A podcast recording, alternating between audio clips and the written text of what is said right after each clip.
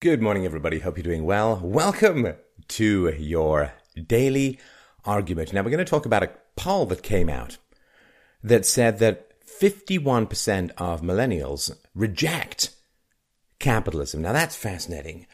I would imagine that about 99% of millennials and most everybody else in the society doesn't have a clue what capitalism actually is. Uh, people think, well, capitalism is, is trade. No, no, no. Trade has been going on since the dawn of consciousness. Uh, capitalism is corporations. It's like, no, no, you can have corporations without capitalism. That's called fascism, where uh, corporations uh, front the trade, but governments profit from the uh, proceeds through taxes and controls. And there's a black market even in socialist countries. Is that capitalism? People don't uh, really have a clue what capitalism is. So don't worry, in less than 10 minutes, I will get you completely illuminated and then blow your mind. so, tall order, but I'm, I'm into it. I'm down for it. And so basically, what is, what is capitalism? Well, capitalism is private property and uh, enforcement of contracts. It's really, really all it is. Private property and enforcement of contracts. Now, there are lots of effects of that, those sort of basic principles. So it's it's you keep your stuff, keep your word. That's all you, all you have. Keep your stuff, keep your word, and that is really the only essential aspects to capitalism. This leads to a whole bunch of other stuff, but private property rights and contract enforcement. That is all there is about capitalism. And the funny thing is, is it's not even that abstract or that complicated. It's exactly what you were told in kindergarten. Don't grab other people's stuff and don't lie to people. Right? Because breaking contracts is a form of lying, or you make a contract, and then if you don't fulfill on it, uh, and you could assume, then then you you lied in terms of getting the contract. So keep your word, keep your stuff. It's really that simple. Look, we're at two minutes that I've already explained the entirety of capitalism. Now, there are of course a lot of ramifications to all of this, and I personally am not a huge fan of what are called corporations at the moment. So corporations these days are legal fictions that are set up by governments, and what they do is they allow for individuals to hoover up profits out of this legal fiction called a corporation, but losses don't go back the same way. So you can make a lot of money out of a corporation. You can go buy a $10 million house, but then if your corporation starts to lose money, nobody can touch your $10 million house. It's sort of a one way street of uh, profiteering without risk. And it used to be back in the day, in the 19th century, banks were fairly conservative, and there were banking crises and so on, but there were also, you know, in America, there were wars and so on, and civil war.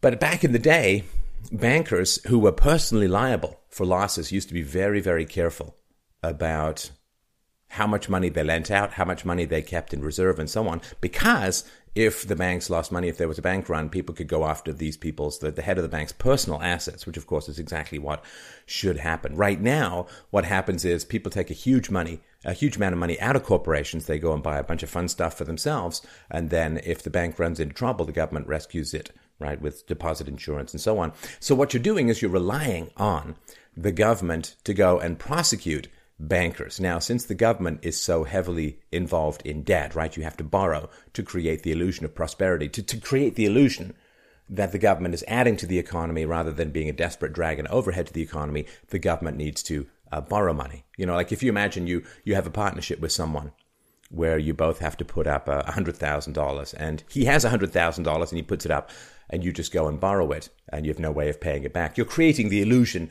that you're contributing $100,000, but you're kind of not in a way because it's a liability rather than uh, an asset. So the idea that governments are going to police the very bankers that they need to facilitate the sale of bonds and to legitimize this um, monopoly money known as modern currency. The idea that governments are going to police the bankers, well, as the old saying goes, you don't bite the hand that feeds you.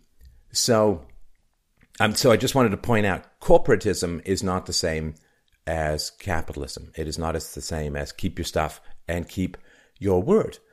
Now, there is something else that's very important for a free market, which is, uh, and this is an old uh, economic argument, that you know there's a free market when there is a stock exchange. I think there's some truth in that. Um, of course, a stock exchange is simply, you know, basically give me money to expand my factory and I'll give you a share of the profits that I get from all of that new stuff that I'm making, and that's sort of shares and so on. And that's, I mean, it's perfectly fine. That's just another contract that you can make in um, in a free market. But right now, the um, oh man, the, the stock market is so distorted by, of course, massive and rampant government intervention in the economy, which is the use of force to destroy either private property rights or contracts. Uh, and you can see this going on in American healthcare right now with the wrangle about how healthcare is going to look.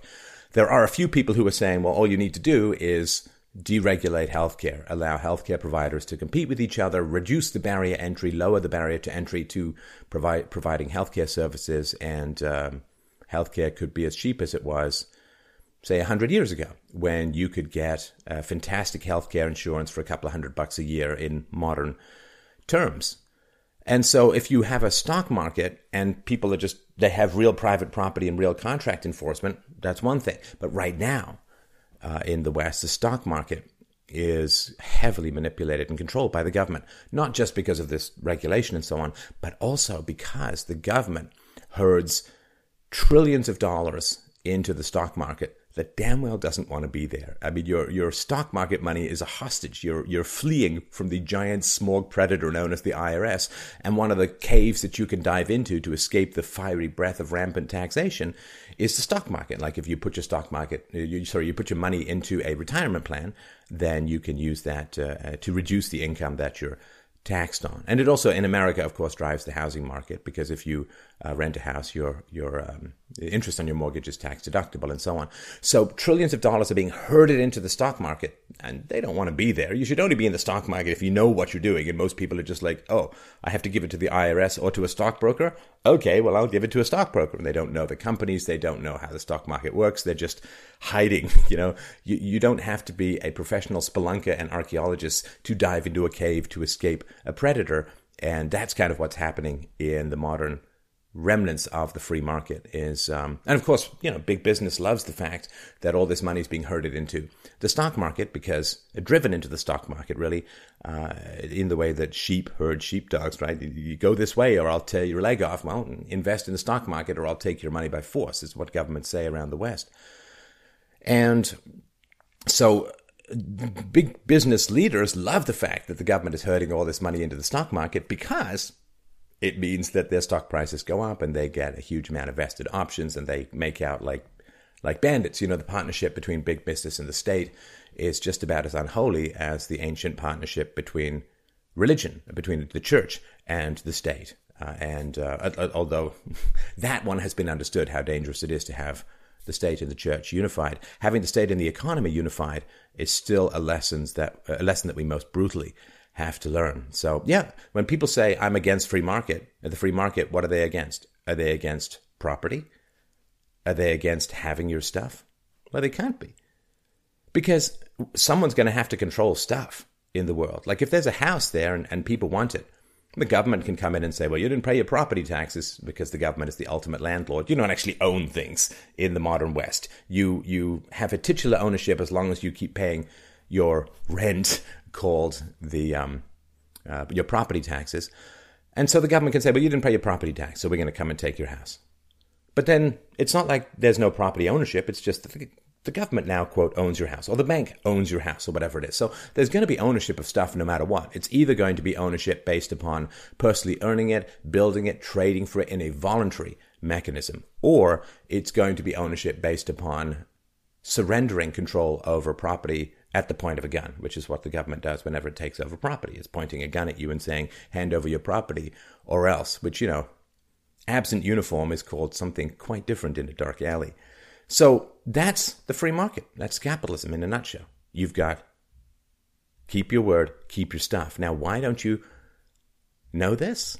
Well, because your education was run by the government, and the government does not want you to know about the free market because then you're going to look at the free market, you're going to look at the government, and you're going to say one of these is civilized and one of these is not. So think back on the 12 plus years you spent in government education through to the end of high school. Think of all of that and ask yourself keep your word, keep your stuff. Why don't I know this? This took less than 10 minutes. You were in for 12 years. Think about that.